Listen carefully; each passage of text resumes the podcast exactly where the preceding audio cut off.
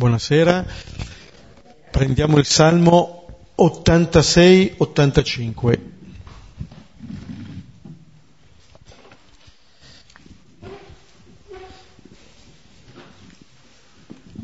Lo pregheremo come sempre, alternandoci ad ogni versetto, lentamente.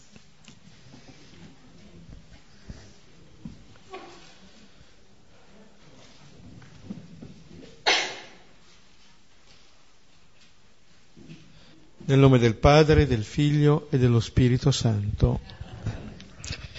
Signore, tendi l'orecchio o rispondimi, perché io sono povero e infelice. Custodiscimi, perché sono fedele. Tu, Dio mio, salva il tuo servo che in te spera. Pietà di me, a te grido tutto il giorno. Rallegra la vita del tuo servo, perché a te, Signore, innalzo l'anima mia. Tu sei buono, Signore, e perdoni. Sei pieno di misericordia con chi ti invoca. Porgi l'orecchio, Signore, alla mia preghiera, e sii attento alla voce della mia supplica. Nel giorno dell'angoscia alzo a te il mio grido, e tu mi esaudirai. Fra gli dei nessuno è come te, Signore, e non c'è nulla che uguagli le tue opere. Tutti i popoli che hai creato verranno e si prostreranno davanti a te, o Signore, per dare gloria al tuo nome. Grande tu sei e compi meraviglie, tu solo sei Dio. Mostrami, Signore, la tua via, perché nella tua verità io cammini. Donami un cuore semplice, che tema il tuo nome. Ti loderò, Signore, Dio mio, con tutto il cuore, e darò gloria al tuo nome sempre. Perché grande con me è la tua misericordia, dal profondo degli inferi mi hai strappato. Mio Dio, mi assalgono gli arroganti, una schiera di violenti attenta alla mia vita, non pongono te davanti ai loro occhi. Ma tu, Signore, Dio di pietà, compassionevole, lento all'ira e pieno di amore, Dio fedele, volgiti a me e abbi misericordia.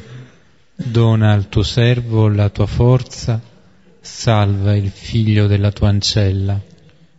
Dammi un segno di benevolenza, vedano e siano confusi i miei nemici, perché tu, Signore, mi hai soccorso e consolato. Gloria al Padre, al Figlio e allo Spirito Santo. Principio e ora e sempre, nei secoli dei secoli. Amen.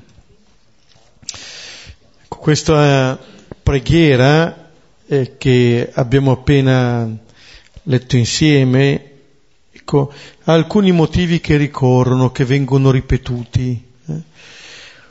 Un, un primo motivo è proprio quello dell'inizio del Salmo, dove si chiede che il Signore ascolti. Signore, tendi l'orecchio, dice il primo versetto, e al versetto sesto si ripete: porgi l'orecchio, Signore, alla mia preghiera. Ecco la, l'invocazione, la prima invocazione di questo salmista è che il Signore ascolti. Questo tendere l'orecchio, porgere l'orecchio, cioè la prima esigenza che eh, il salmista, che l'orante fa, è quella che ci sia qualcuno, che ci sia il Signore che lo ascolti. Ecco, è questa la prima più profonda richiesta, è che le parole che vengono dette siano raccolte da qualcuno. Il fatto che venga ripetuto rivela un po' l'insistenza, perché da subito viene messa in luce qual è la situazione, che è una situazione di prova. Perché da un lato il, il salmista dice che è fedele, sono fedele, in te spero, però dice subito e prima ancora di questo, io sono povero e infelice. Come dire, c'è una, eh, uno scarto eh, tra questa fedeltà, tra questa speranza posta nel Signore e l'essere povero e infelice. O anche si può appunto essere fedeli al Signore e sperimentare questa povertà, questa infelicità da parte del salmista. Eppure quello che eh, rivendica eh, questo orante è la sua eh, ostinata fedeltà. A te grido tutto il giorno. Non viene meno eh, questa richiesta al Signore. Come dire, da un lato c'è eh, un cammino fedele, un eh, rivolgersi al Signore, anche nel tempo eh, dell'angoscia, dall'altra parte eh, sperimentare questo scarto, dove però eh, il salmista non incolpa dello scarto il Signore. Versetto, versetto cinque, tu sei buono, Signore, e perdoni, sei pieno di misericordia con chi ti invoca. E lo dirà anche alla fine, tu, Signore, Dio di pietà, compassionevole, lento all'ira, pieno di amore, Dio fedele.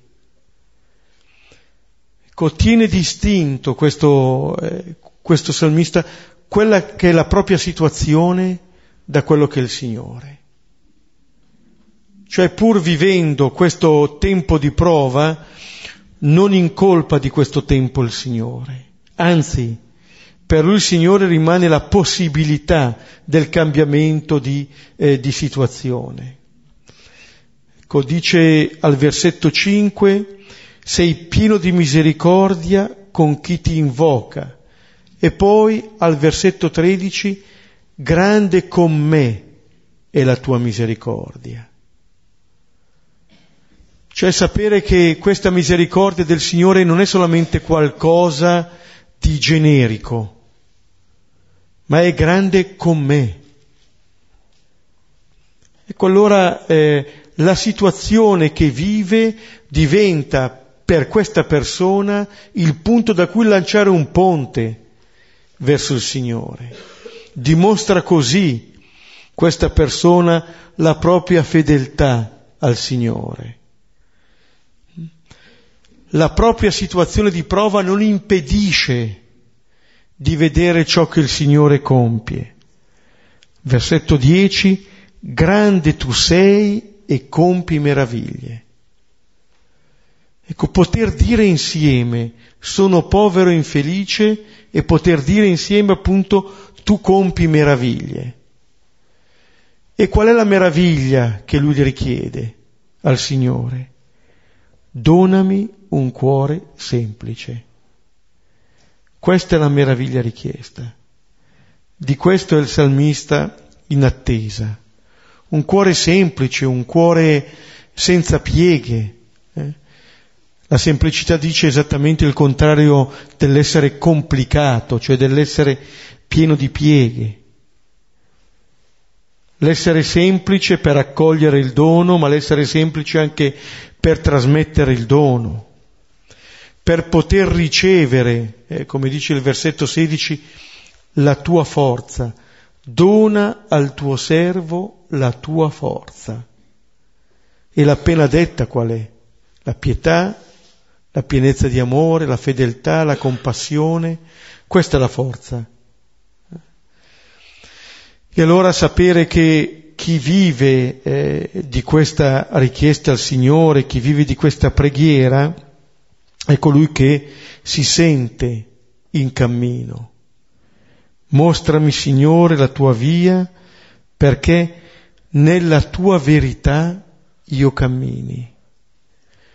Come dire, la distanza può essere colmata da questo cammino, nella tua verità, cioè in quello che il Signore è, la verità di chi è il Signore, che può colmare questo cammino. Allora la, il, l'essere davanti al Signore, eh, questo, eh, questa misericordia che non è qualcosa di generico, ma è la verità del Signore ed è anche la possibilità del nostro cammino. Allora è un salmo che dice, da un lato, la consapevolezza di un cammino da compiere, un punto di partenza che può essere anche la propria infelicità, ma dall'altra parte il non venir meno eh, di questa, eh, di questa fedeltà del Signore da una parte e del servo dall'altra parte, perché alla fine è questo che fa la forza. Quello che dice all'inizio, custodiscimi perché sono fedele, lento all'ira, pieno di amore, Dio fedele. Quello che eh, può colmare questa distanza è la fedeltà reciproca. Allora eh, questo servo che vede anche che c'è una distanza da colmare, mh, ha la sua forza appunto nella fedeltà sua, ma anche nella fedeltà del Signore. E quella che può essere appunto la richiesta fondamentale è quella di un cuore semplice. Sembra poco questa richiesta, ma è tutto. Ecco, possiamo prendere alla luce di questo salmo, anche alla luce di questo salmo, il brano di oggi, Luca diciassette, da uno a dieci. E prima di soffermarci su, sul brano di oggi vediamo eh, dove eravamo rimasti, il pezzo di cammino che abbiamo fatto negli incontri delle scorse settimane. Abbiamo visto in modo particolare, eh, dopo il lungo capitolo quindici con le parabole della misericordia, nel capitolo sedici che c'è stato un cambio di registro, ma anche un approfondimento del tema che era quello della misericordia trattato nel capitolo quindici. Capitolo sedici scandito da una parabola, una, una parabola iniziale che è rivolta ai discepoli, una serie di insegnamenti e una parabola conclusiva che è ancora una volta una ripresa e un passo in più. Tutto ruota intorno alla questione delle relazioni, relazioni con i beni. E tra l'altro il salmo che abbiamo appena pregato ci aiuta a richiamare anche uno dei punti eh, di questo capitolo sedici, che è la questione della fedeltà, perché nella parte centrale degli insegnamenti Gesù ricorda come eh, questa dimensione della fedeltà nel poco, nella fedeltà in ciò che non è mio, nella fedeltà anche nella disonesta ricchezza, sia ciò che prepara ad avere una fedeltà in qualcosa di ben più grande, di ben più rilevante. Questa fedeltà che permette di tenere insieme le persone che sono implicate in questo rapporto.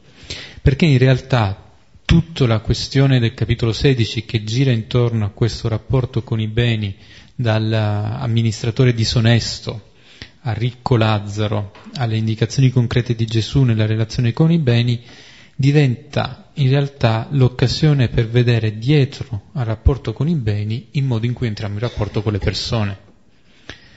Il modo in cui trattiamo i beni è in realtà uno specchio del modo in cui viviamo le relazioni con le persone, che alle volte diventano essi stessi beni asserviti al nostro eh, soddisfacimento di un bisogno, di un'esigenza egoistica.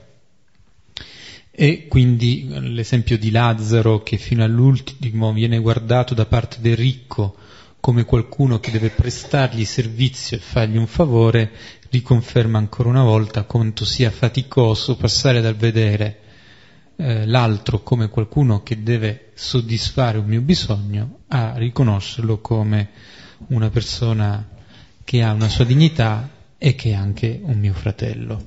E ora vediamo invece dove ci porta il seguito del Vangelo. Luca diciassette, uno dieci. Ora disse ai suoi discepoli, è impossibile che non succedano gli scandali, tuttavia ahimè per colui attraverso cui avvengono. Meglio per lui se una pietra da mulino è posta attorno al suo collo e viene gettato nel mare, piuttosto che scandalizzi uno solo di questi piccoli. Attenti a voi. Se tuo fratello ha peccato, sgridalo, e se si è convertito, rimetti a lui. E se sette volte al giorno ha peccato contro di te, e sette volte ritorna a te dicendo mi converto, rimetterai a lui. E gli apostoli dissero al Signore, aggiungici fede. Ora disse il Signore, se aveste fede come un chicco di senape, direste a questo gelso, sradicati e piantati nel mare, e vi obbedirebbe. Ora chi di voi, avendo un servo che ara o che pascola, tornato dal campo gli dirà, subito vieni accanto e mettiti a tavola? Non gli dirà invece, preparami di che cenare e cinto servimi, finché mangio e bevo, e dopo questo mangerai e berrai tu. È forse grato al servo perché fece ciò che fu comandato? Così anche voi, quando avete fatto tutto ciò che vi fu comandato, dite, siamo semplicemente servi, ciò che dovevamo fare l'abbiamo fatto. Forse ascoltando questa successione di insegnamenti di, da parte di Gesù, vi è proprio tornato in mente un, il capitolo sedici, dove dopo la prima parabola, quello dell'amministratore disonesto, c'è una serie di insegnamenti. E ora, dopo la storia di Lazzaro e il ricco, ecco un'altra serie di insegnamenti che sembrano tra di loro abbastanza scollegati gli uni dagli altri. Per chi ha per esempio la Bibbia di Israele vede che ogni versetto c'è il suo titoletto quasi a sottolineare che sono argomenti diversi, quasi a mettere in evidenza che è una raccolta che il, l'Evangelista fa di, un, di materiali che gli sono arrivati e che gli sembra così opportuno di metterli in questo insieme. Forse però possiamo anche leggere questi versetti come la conclusione di que- effettiva di questo capitolo sedici, tant'è vero che poi dal versetto undici eh, Gesù è in viaggio, in viaggio verso Gerusalemme, ritorna il tema del viaggio che è iniziato al capitolo nove, e questa eh, occasione di un lungo pasto in cui tante cose sono state dette, tanti interlocutori sono stati incontrati, si conclude e inizia, inizia una nuova tappa. Allora questi versetti come le occasioni in cui Gesù tira le fila di quanto ha detto prima, di quanto ha eh, insegnato prima, e lo fa rivolgendosi in modo particolare ai suoi discepoli. Già l'aveva fatto all'inizio del capitolo sedici, ora viene ridetto nuovamente. Parla ai suoi discepoli e in fondo quello che sta dicendo sono tutta una serie di indicazioni, di raccomandazioni che hanno a che fare con la vita insieme come comunità. Quello che è in gioco in questo senso quindi è come essere una comunità, come il poter vivere queste relazioni da fratelli. Quelle relazioni che sono state messe in evidenza nel capitolo quindici e nel capitolo sedici. Come poter vivere eh, questa vita di comunità di fronte all'esperienza del male, che si realizza anche dentro la comunità. Come poter vivere l'esperienza della comunità di fronte a quelle che sono le situazioni di conflitto, di fronte a quelle che sono anche il riconoscere la propria debolezza, la propria fragilità, l'insufficienza. E allora vedremo meglio come in questi eh, dieci versetti il tema del vivere insieme da, come intorno radunati dalla parola del Signore si svolge su due piani. Nella prima parte è soprattutto il vivere tra fratelli e poi dal versetto cinque in poi è più l'accento messo sul rapporto tra ciascuno e in modo particolare coloro che sono chiamati a svolgere il servizio di creare la comunità con il Signore stesso. Quindi le relazioni orizzontali nei primi versetti e nella seconda parte invece la relazione con Dio. Partiamo dal versetto uno all'inizio del versetto tre. Ora disse ai suoi discepoli: è impossibile che non succedano gli scandali, tuttavia ahimè per colui attraverso cui avvengono. Meglio per lui se una pietra da mulino è posta attorno al suo collo e viene gettato nel mare, piuttosto che scandalizzi uno solo di questi piccoli. Attenti a voi.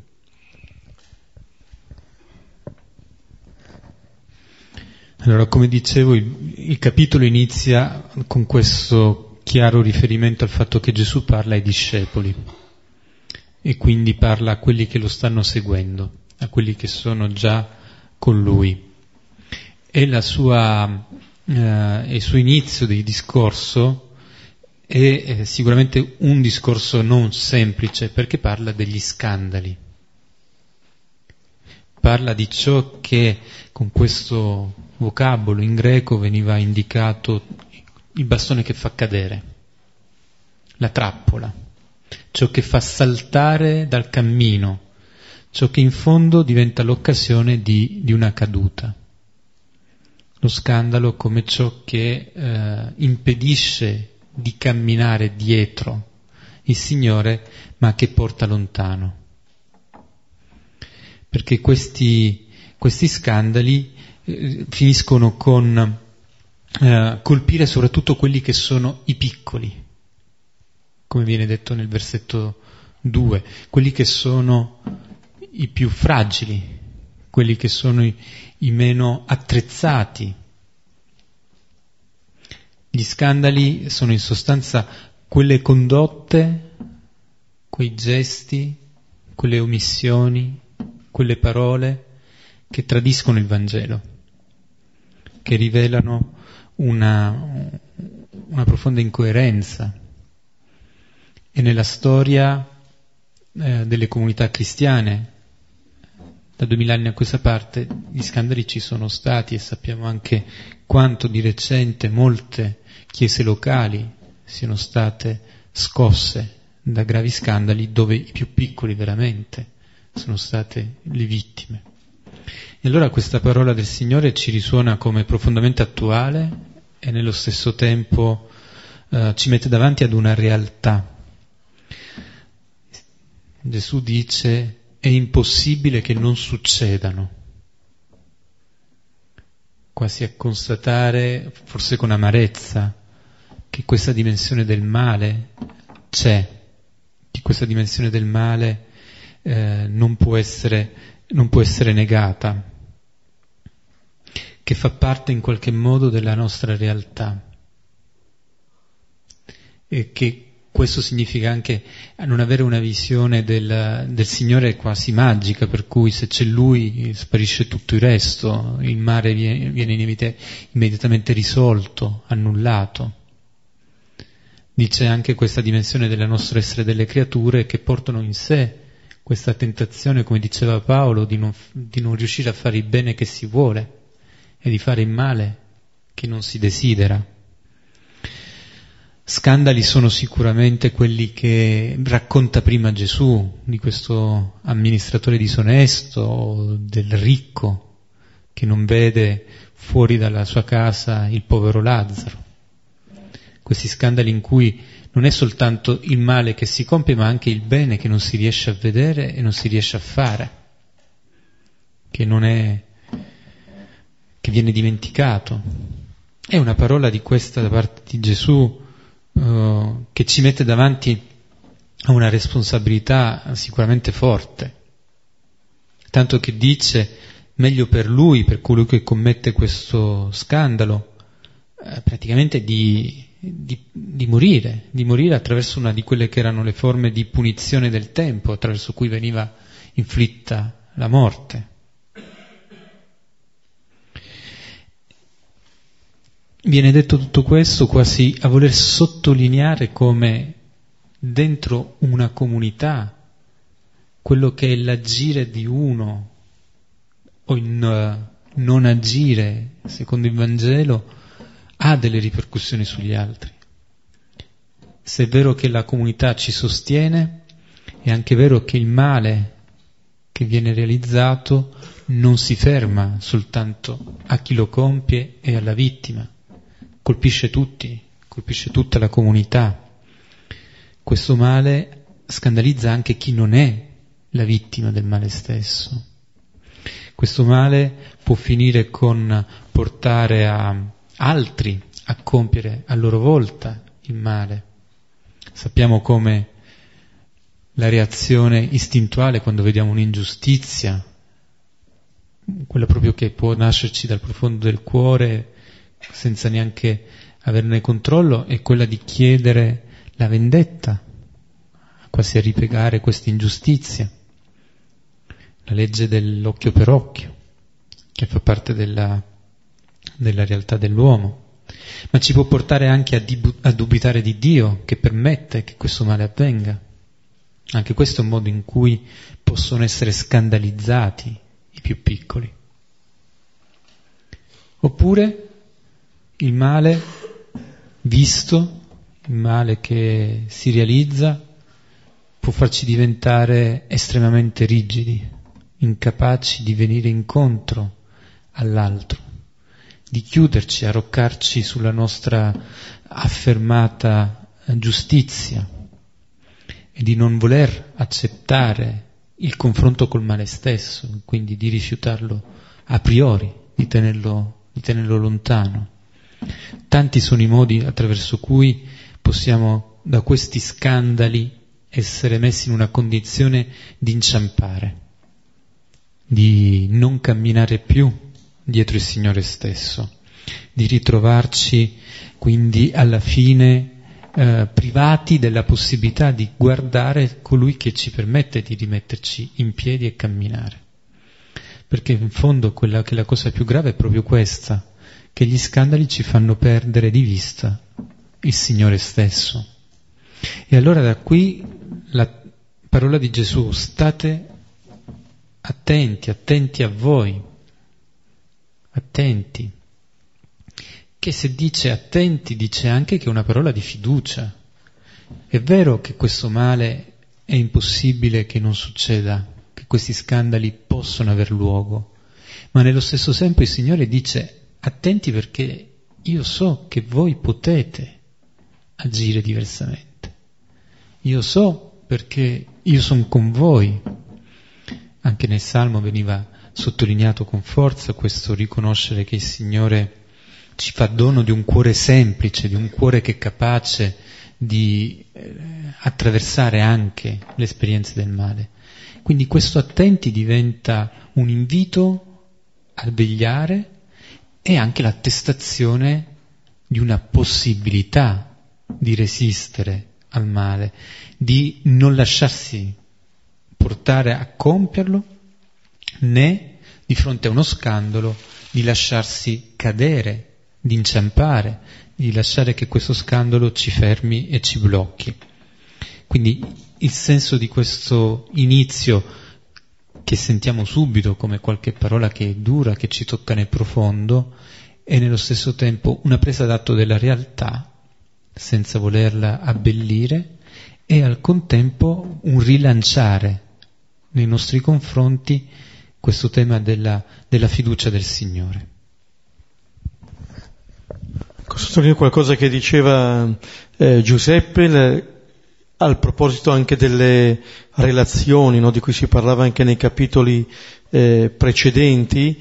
Ora, parlando qui ai discepoli, per cui eh, alla sua comunità attorno, eh, Gesù eh, mette un po' in guardia, come dire, non è una comunità eh, di perfetti, eh? Ma anche in questo non vuol dire allora che va tutto bene, perché subito la relazione si sposta su uno solo di questi piccoli, uno solo, cioè ogni singola persona eh, per Gesù ha una tale importanza. Questa relazione anche con uno solo di questi piccoli diventa un monito eh, per la nostra condotta. Allora eh, dice ai suoi discepoli attenti a voi, Questo richiamo non è attenti agli altri, è una parola che riguarda gli altri, ma Gesù la sta dicendo a quelli che, eh, che attorno, e anche con questa immagine, no, che veniva anche sottolineata, di questa pietra da mulino al collo, è come dire, eh, per richiamare la decisione sul presente, cioè che è talmente importante la vita dell'altro, eh, che in un certo senso eh, vale più della tua in quel momento lì. Ma è, è, fa, è detto in questo modo non perché voglia che venga meno una vita o l'altra, ma perché si prenda consapevolezza di che cosa porta la vita. Allora, di fronte a, a questo scandalo, alla responsabilità del vivere le relazioni. Vediamo dal versetto tre al versetto quattro. Se tuo fratello ha peccato, sgridalo, e se si è convertito, rimetti a lui.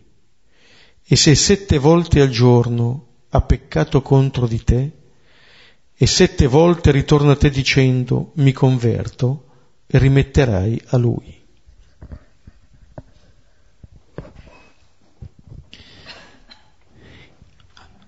La transizione può sembrare brusca tra quello che abbiamo visto prima e ora il perdono, e ehm, la Bibbia di Gerusalemme, per esempio, attenti a voi lo lega alla parte precedente, però attenti a voi si lega anche a quello che è scritto nel versetto tre.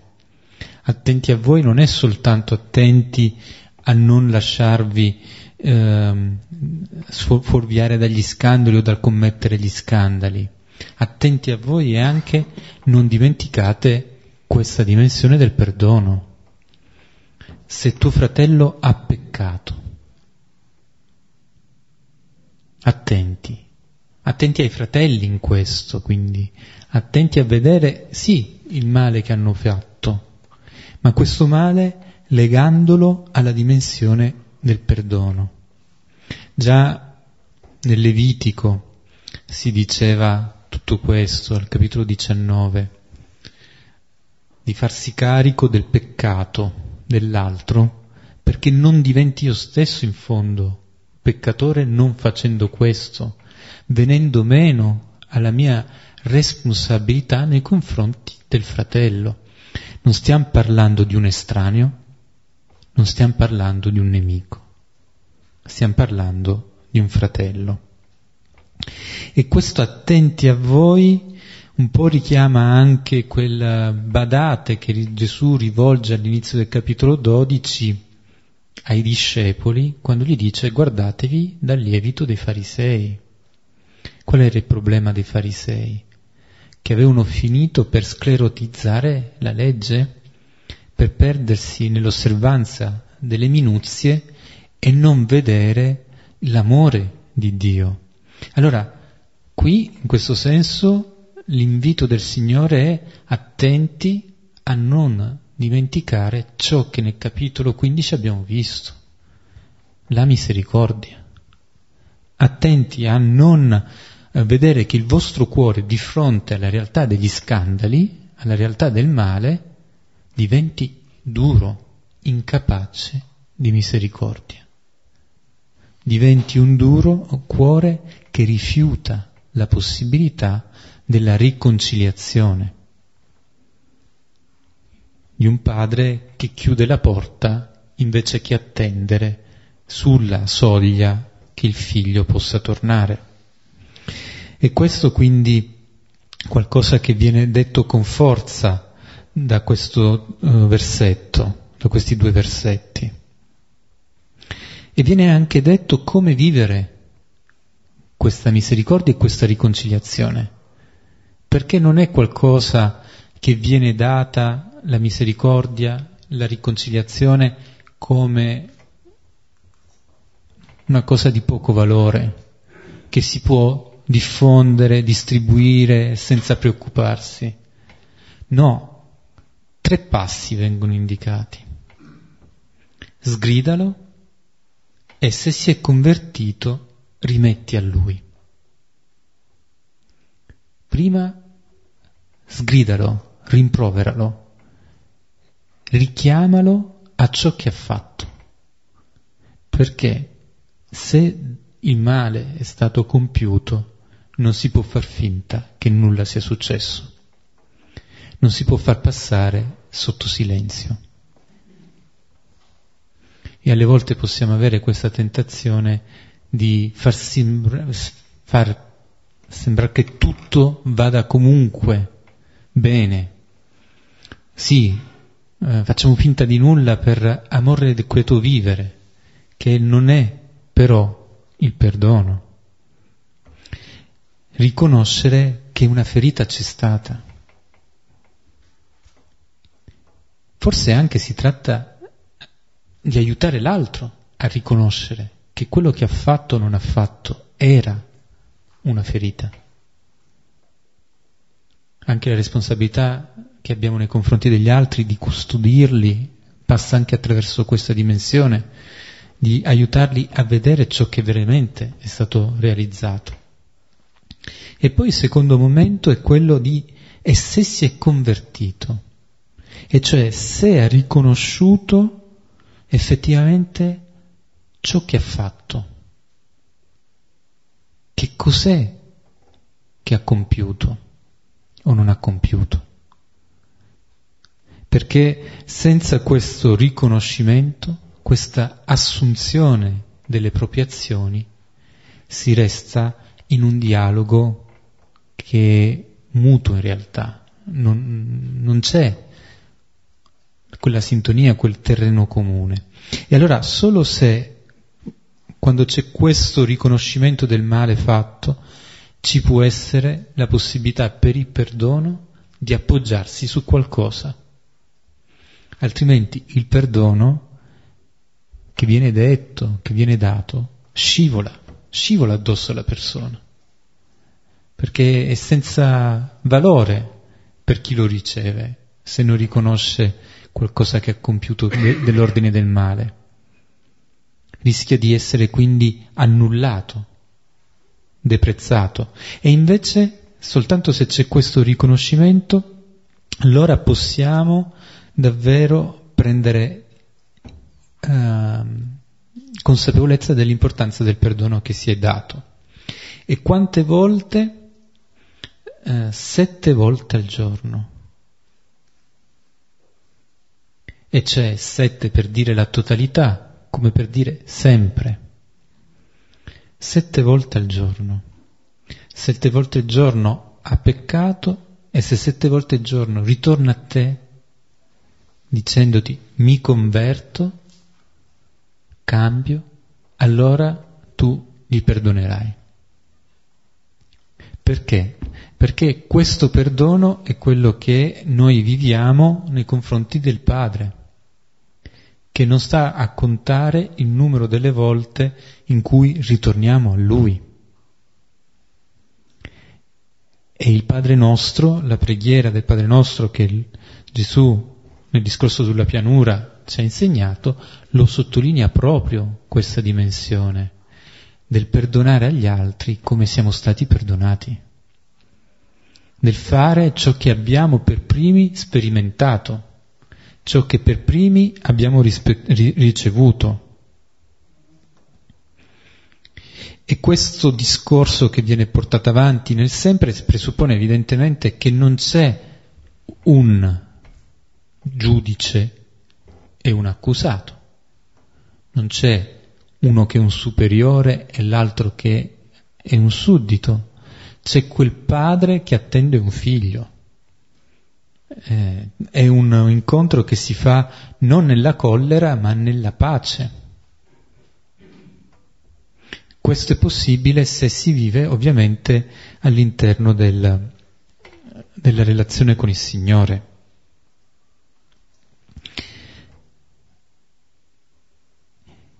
In questo senso l'intero eh, attenzione che viene portata su questo dono del perdono ci aiuta a capire come uno degli scandali più grandi che possiamo vivere come comunità è proprio quello del perdono negato, del perdono solo di facciata, del perdono come una formula rituale a cui però non corrisponde nulla di sostanza, nulla di veramente reale, o del perdono che non viene dato perché si è diventati duri, perché si è diventati rigidi, perché si è persa quella speranza che è illimitata, che il Signore nutre nel suo cuore, che il peccatore si converta e torni a Lui. Questo, questo è uno dei, degli scandali più grandi che possiamo vivere, che era anche lo scandalo dei farisei, che negavano questa possibilità di un ritorno, che incasellavano le persone nel loro peccato. E Gesù qui mette in guardia i suoi discepoli nel rischio di rendere la dimensione della misericordia soltanto possibile per alcuni, o soltanto superficiale, soltanto di facciata. Capiamo che quando ciò avviene è perché è un po' come nella, nei beni: invece di darli me li sono trattenuti, invece di fare come colui che condivide con chi non ha nulla alla propria mensa, faccio come il ricco che non dà nulla al Lazzaro. In questo caso quello che non do è la possibilità di riprendere il cammino, di rientrare nella comunità, li tengo fuori dalla mia tavola.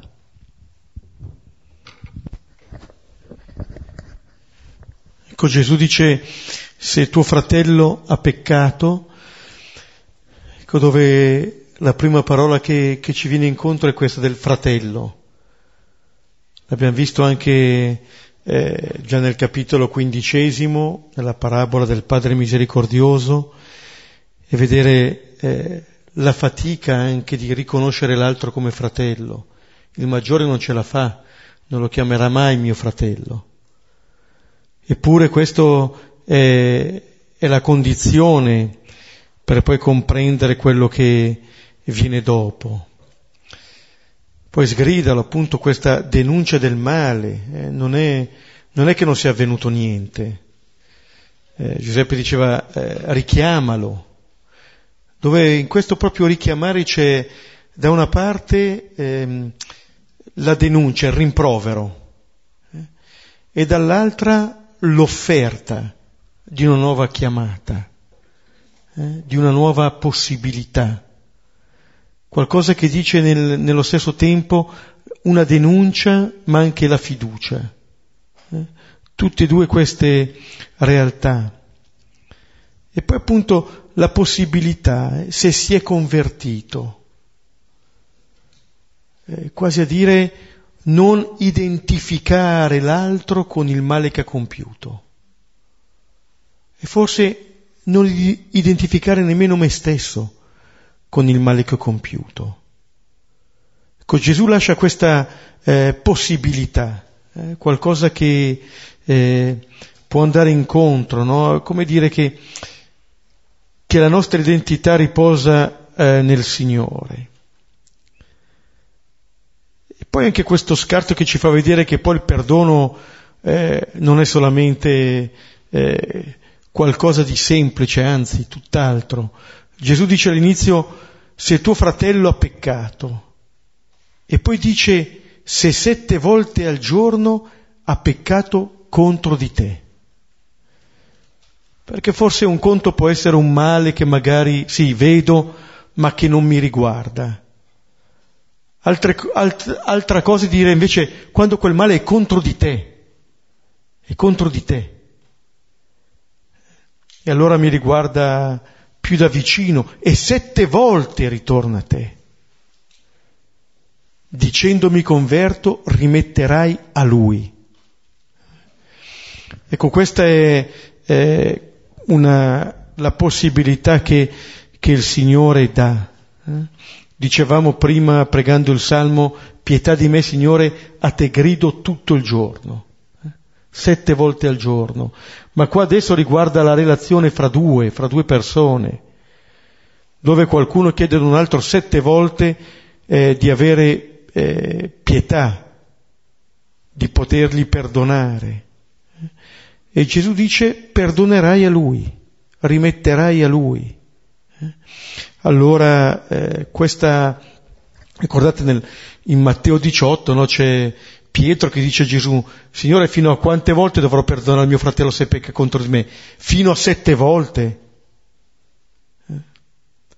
E Gesù appunto, non ti dico fino a sette, ma fino a settanta volte sette, uno non conta, fa la moltiplicazione e poi eh, tiene, tiene nota. No. Eh, viene ribaltata la domanda, eh, viene fatta esplodere. Eh. Comunque appunto eh, Gesù mette quell'attenti a voi appunto che giustamente viene richiamato anche su questo versante come possibilità che ci può venire offerta. Versetti cinque e sei. E gli apostoli dissero al Signore: aggiungici fede. Ora disse il Signore: se aveste fede come un chicco di senape, direste a questo gelso: sradicati e piantati nel mare, e vi obbedirebbe. Cambiano gli interlocutori, o meglio, all'interno del gruppo dei discepoli ora l'attenzione si restringe su un gruppetto selezionatissimo, i dodici, gli apostoli, che fanno una richiesta, che è una preghiera. Aggiungici fede. È una preghiera che rivolgono a Gesù. Ma perché questa esclamazione? Perché questo, eh, questo invito rivolto a Gesù? Che cos'è che vogliono chiedere gli apostoli? Perché chiedono tutto questo dopo che hanno sentito questi discorsi? Gli apostoli, sappiamo, che sono coloro che sono mandati, inviati ad annunciare il Vangelo, inviati a costituire le comunità. Aggiungici fede. La frase in greco può essere intesa: aggiungi fede alla fede che abbiamo, oppure dacci la fede che non abbiamo. Poco importa. In fondo loro stanno chiedendo di ricevere ciò che è essenziale perché possano svolgere il compito che gli è affidato, quello di poter essere coloro che sono i fautori di una nuova comunità in cui si è capaci di vivere il perdono, in cui si è capaci di poter vivere, riprendendo quello che si è detto al capitolo sedici, le relazioni tra le persone non in termini di relazioni di sfruttamento con i beni, ma di vere e proprie relazioni di condivisioni. In fondo, di saper vivere la preghiera del Padre nostro, di saper vivere il dacci a noi il pane quotidiano e di saper vivere questo perdono. Loro stanno chiedendo questo. Sanno che prima di essere protagonisti, prima che di essere gli autori di qualcosa di nuovo, sono i destinatari di una grazia che hanno bisogno, quella di questa fede. E in fondo anche Gesù, quando poi nel momento dell'ultima cena, al capitolo ventidue di Luca, lo conferma, perché pregherà per Pietro perché sia saldo, per poter confermare agli altri. Eh, gli apostoli, e con poi dopo gli apostoli anche noi come discepoli, eh, ciò che possiamo fare, lo possiamo fare perché c'è questa fede, e questa fede non ce la siamo conquistata, ci è stata donata. E questa fede, con il riferimento successivo che fa Gesù, che non risponde alla loro domanda, cioè non dice ve la, vi aggiungo fede, ma dice: questa fede che voi avete, anche se fosse piccola come un chicco di senape, che abbiamo già incontrato in precedenza, ebbene questa fede sarebbe sufficiente per spostare un gelso, che è un albero con radici profonde. Cioè, sradicarlo non è un fatto da poco.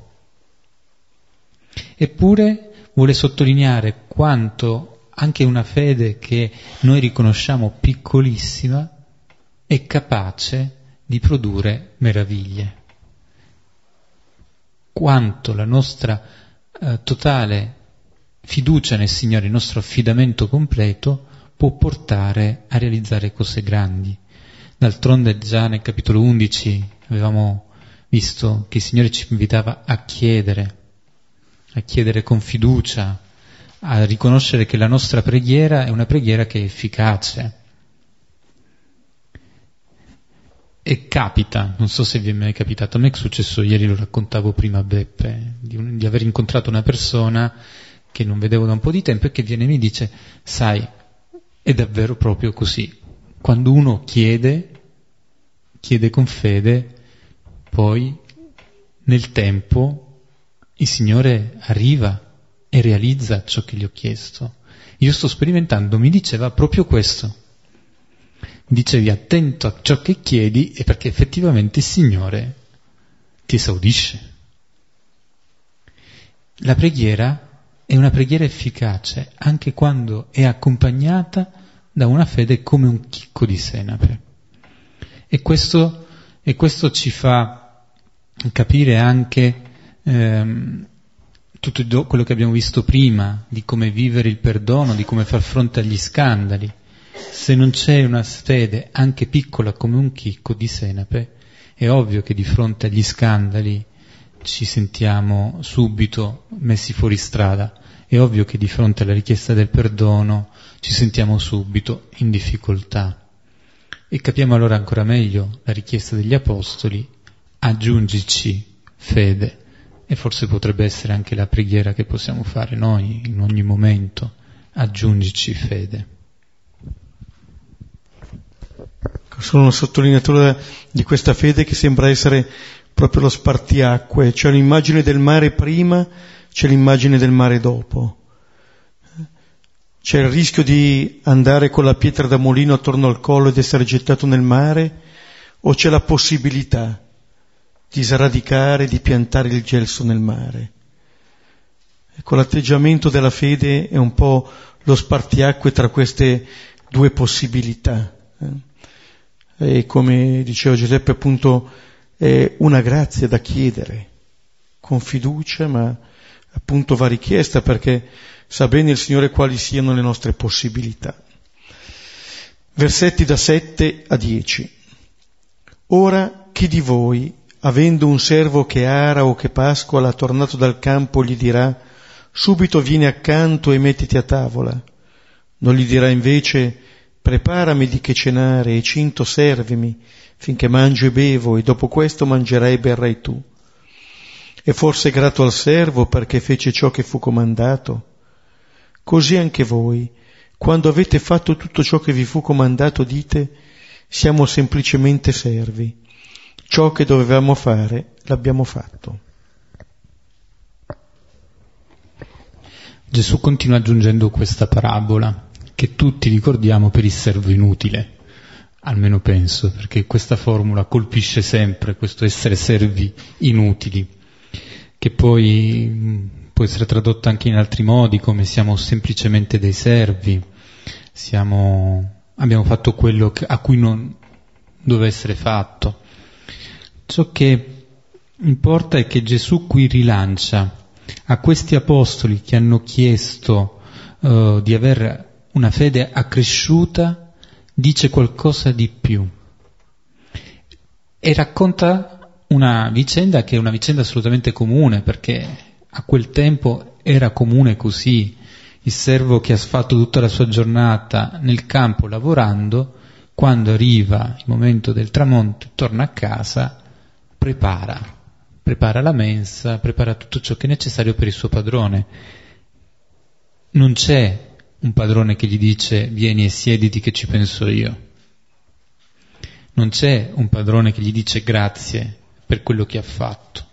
Le domande che sono riportate nei versetti sette, otto e nove sono tutte domande retoriche, a cui la risposta è no, no, non conosco nessuno che fa così, proprio nessuno, non è così che funziona. E allora, che significa poi questa conclusione che lascia ancora sorpresi?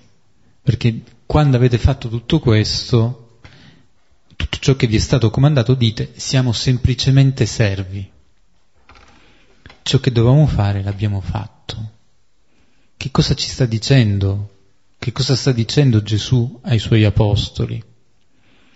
Beh, una prima cosa che ci può mettere sulla strada è ricordare che colui che per primo si è fatto servo è lui.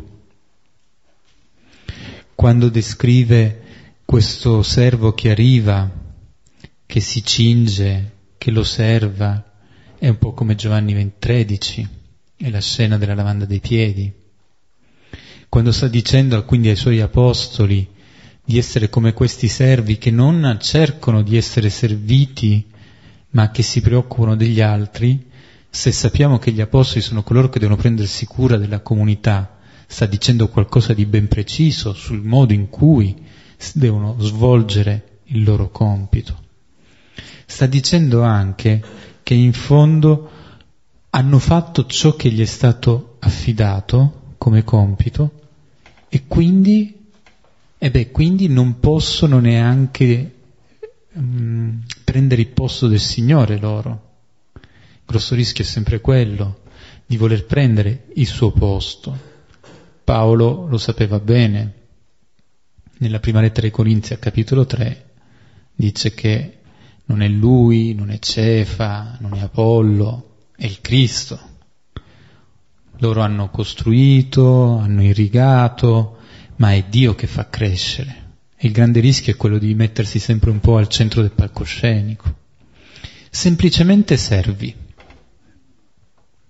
che è vero, la, l'immagine che associamo al servo non è mai quella di una grande dignità, ma se Gesù ha scelto questo titolo per sé, e se poi chiamiamo il Papa il servo dei servi, se dessimo veramente peso alle parole, essere semplicemente servi significa essere pienamente ciò a cui come discepoli e cristiani siamo chiamati. Essere servo, cioè essere in relazione con il proprio padrone, con il proprio maestro, essere consapevole del mio essere creatura amata e consapevole di chi mi ama, essere al posto giusto, né troppo in alto né troppo in basso, al posto giusto, a quello che il Signore per me ha preparato, sapendo che se posso essere servo in questo modo è perché Lui mi ha dato la possibilità di esserlo, mi ha dato anche i mezzi per poterlo essere. Quindi non c'è in tutto questo un grande motivo di orgoglio. E nello stesso tempo però gli apostoli, se non sono inviati, altre comunità non nascono.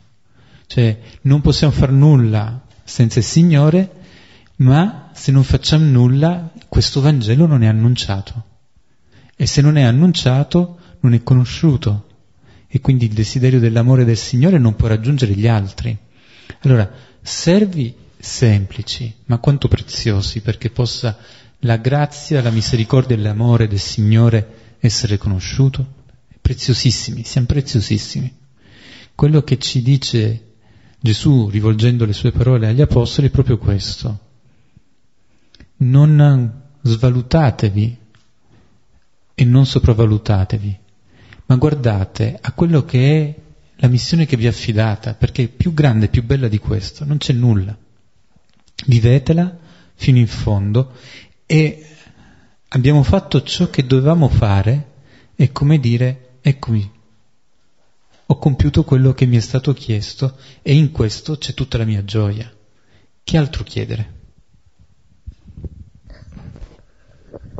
Ecco, come eh, cioè Giuseppe, qui c'è una l'immagine del servo che diventa somiglianza con, eh, con lo stesso Signore. Eh, Gesù al capitolo dodici aveva appunto narrato la parabola, appunto: tenetevi pronti, beati quei servi che il padrone al suo ritorno troverà ancora svegli. In verità vi dico, si cingerà le sue vesti, li farà mettere a tavola e passerà a servirli. Ora non è che adesso Gesù sta cambiando l'immagine, mentre al capitolo dodici presentava l'immagine, il comportamento di Dio verso di noi, adesso sta facendo vedere qual è il nostro. E quello che vuol dire eh, non è tanto eh, questo Signore che disprezza, ma che la logica vera per entrare eh, con fede nelle relazioni è quella appunto eh, di chi entra in questo rapporto col Signore senza calcoli, senza aspettarsi chissà quale cambio. Eh, questo servo eh, sembra richiamare degli aspetti del, eh, del fratello maggiore della parabola, che si trovava nei campi, come questo qui, che quando ritorna va e, e si arrabbia, si indigna, perché aspetta, perché lui entra in quel rapporto come un salariato. Ma non si può entrare al servizio del Vangelo così. Faccio questo, mi dai questo. Vuol dire non avere colto quella che è la ricchezza di questo Vangelo, che la stessa possibilità, appunto, come si diceva, di servire è una grazia, che niente mi è dovuto e che tutto mi è donato. Allora se riesco ad accogliere questa prospettiva, cambia il mio agire, non solo nei confronti del Signore, ma nei confronti degli altri, nei confronti del mio fratello. Questa è la possibilità. Allora davvero siamo semplicemente servi, in un certo senso colleghi di nostro Signore, eh? colleghi suoi, di Maria. Eccomi, sono la serva del Signore. Di chi vive in questo modo questa possibilità, di chi vive così eh, la propria vita. E allora non di chi dice tanto di lavoro, tanto di paga.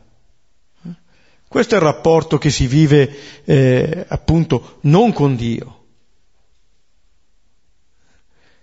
La possibilità che ci è data invece di vivere le relazioni, e torniamo a quello che Giuseppe diceva all'inizio, come una possibilità che c'è donata.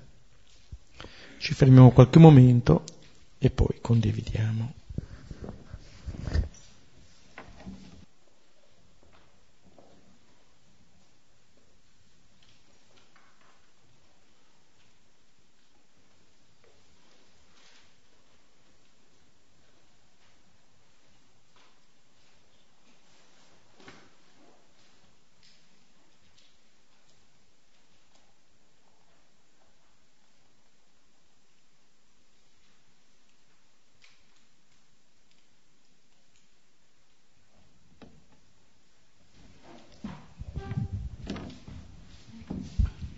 Io volevo sottolineare una perplessità umana rispetto al, al perdono, eh, che è questa. Cioè tu dicevi, Giuseppe, come dire, i tre passi per la riconciliazione sono il richiamare, il riconoscere, eh, però umanamente le dinamiche sono molto più complesse, perché quello che io riconosco l'altro non lo riconosce, ci sono anche delle dinamiche date dalle storie personali, da esperienze molto diverse.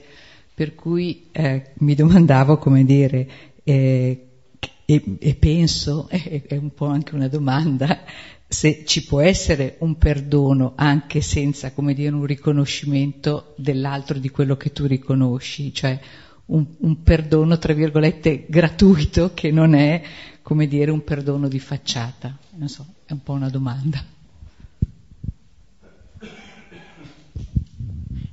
Diciamo che il perdono, questo qua unilaterale, ci può sempre essere, l'aver superato veramente il senso della, dell'ingiustizia subita, questo è possibile.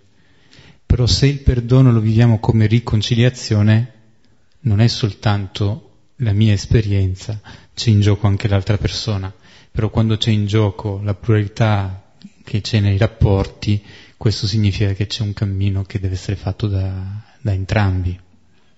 E non sempre è così, effettivamente, non sempre è possibile, però è qualcosa di diverso, perché non è eh, perché poi viene meno poi un, un po' la reciprocità, se c'è soltanto in profondità davvero sentito il perdono soltanto di una parte. però qui siamo anche forse nell'esperienza un po' di questi servi che sperimentano di essere semplicemente dei servi, che non possono disporre degli altri, non possono decidere per gli altri, anche se volesse, cioè, vogliono fare il bene, devono incontrare quello che è eh, dei limiti. Possono arrivare fino a un certo punto, anche in questo forse può essere la, la conclusione di questi brani, dicendo del siamo semplicemente servi, prendere atto di quello che ci è dato di, di poter fare e di dire va bene, questo ci ho, ci ho provato fino alla fine, fino all'ultimo, però poi eh, non posso spingermi più in là.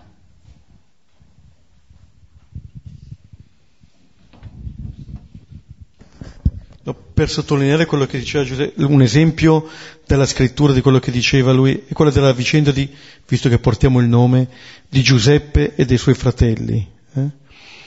Perché non basterà che Giuseppe dica Dio mi ha mandato qui perché, per portarvi vita, eccetera. Se gli altri non compiono il loro, non può Giuseppe fare il cammino al posto dei fratelli. Eh? E infatti avranno ancora paura appena muore il padre. Dovranno fare anche loro il percorso perché il cammino sia reciproco, cioè non solo di Giuseppe verso di loro, ma anche loro verso Giuseppe. Eh, questo. Siccome la Bibbia comincia da Caino a Abele e arriva a Giuseppe e i suoi fratelli, eh, per dire che c'è bisogno di tutta questa vita se basta.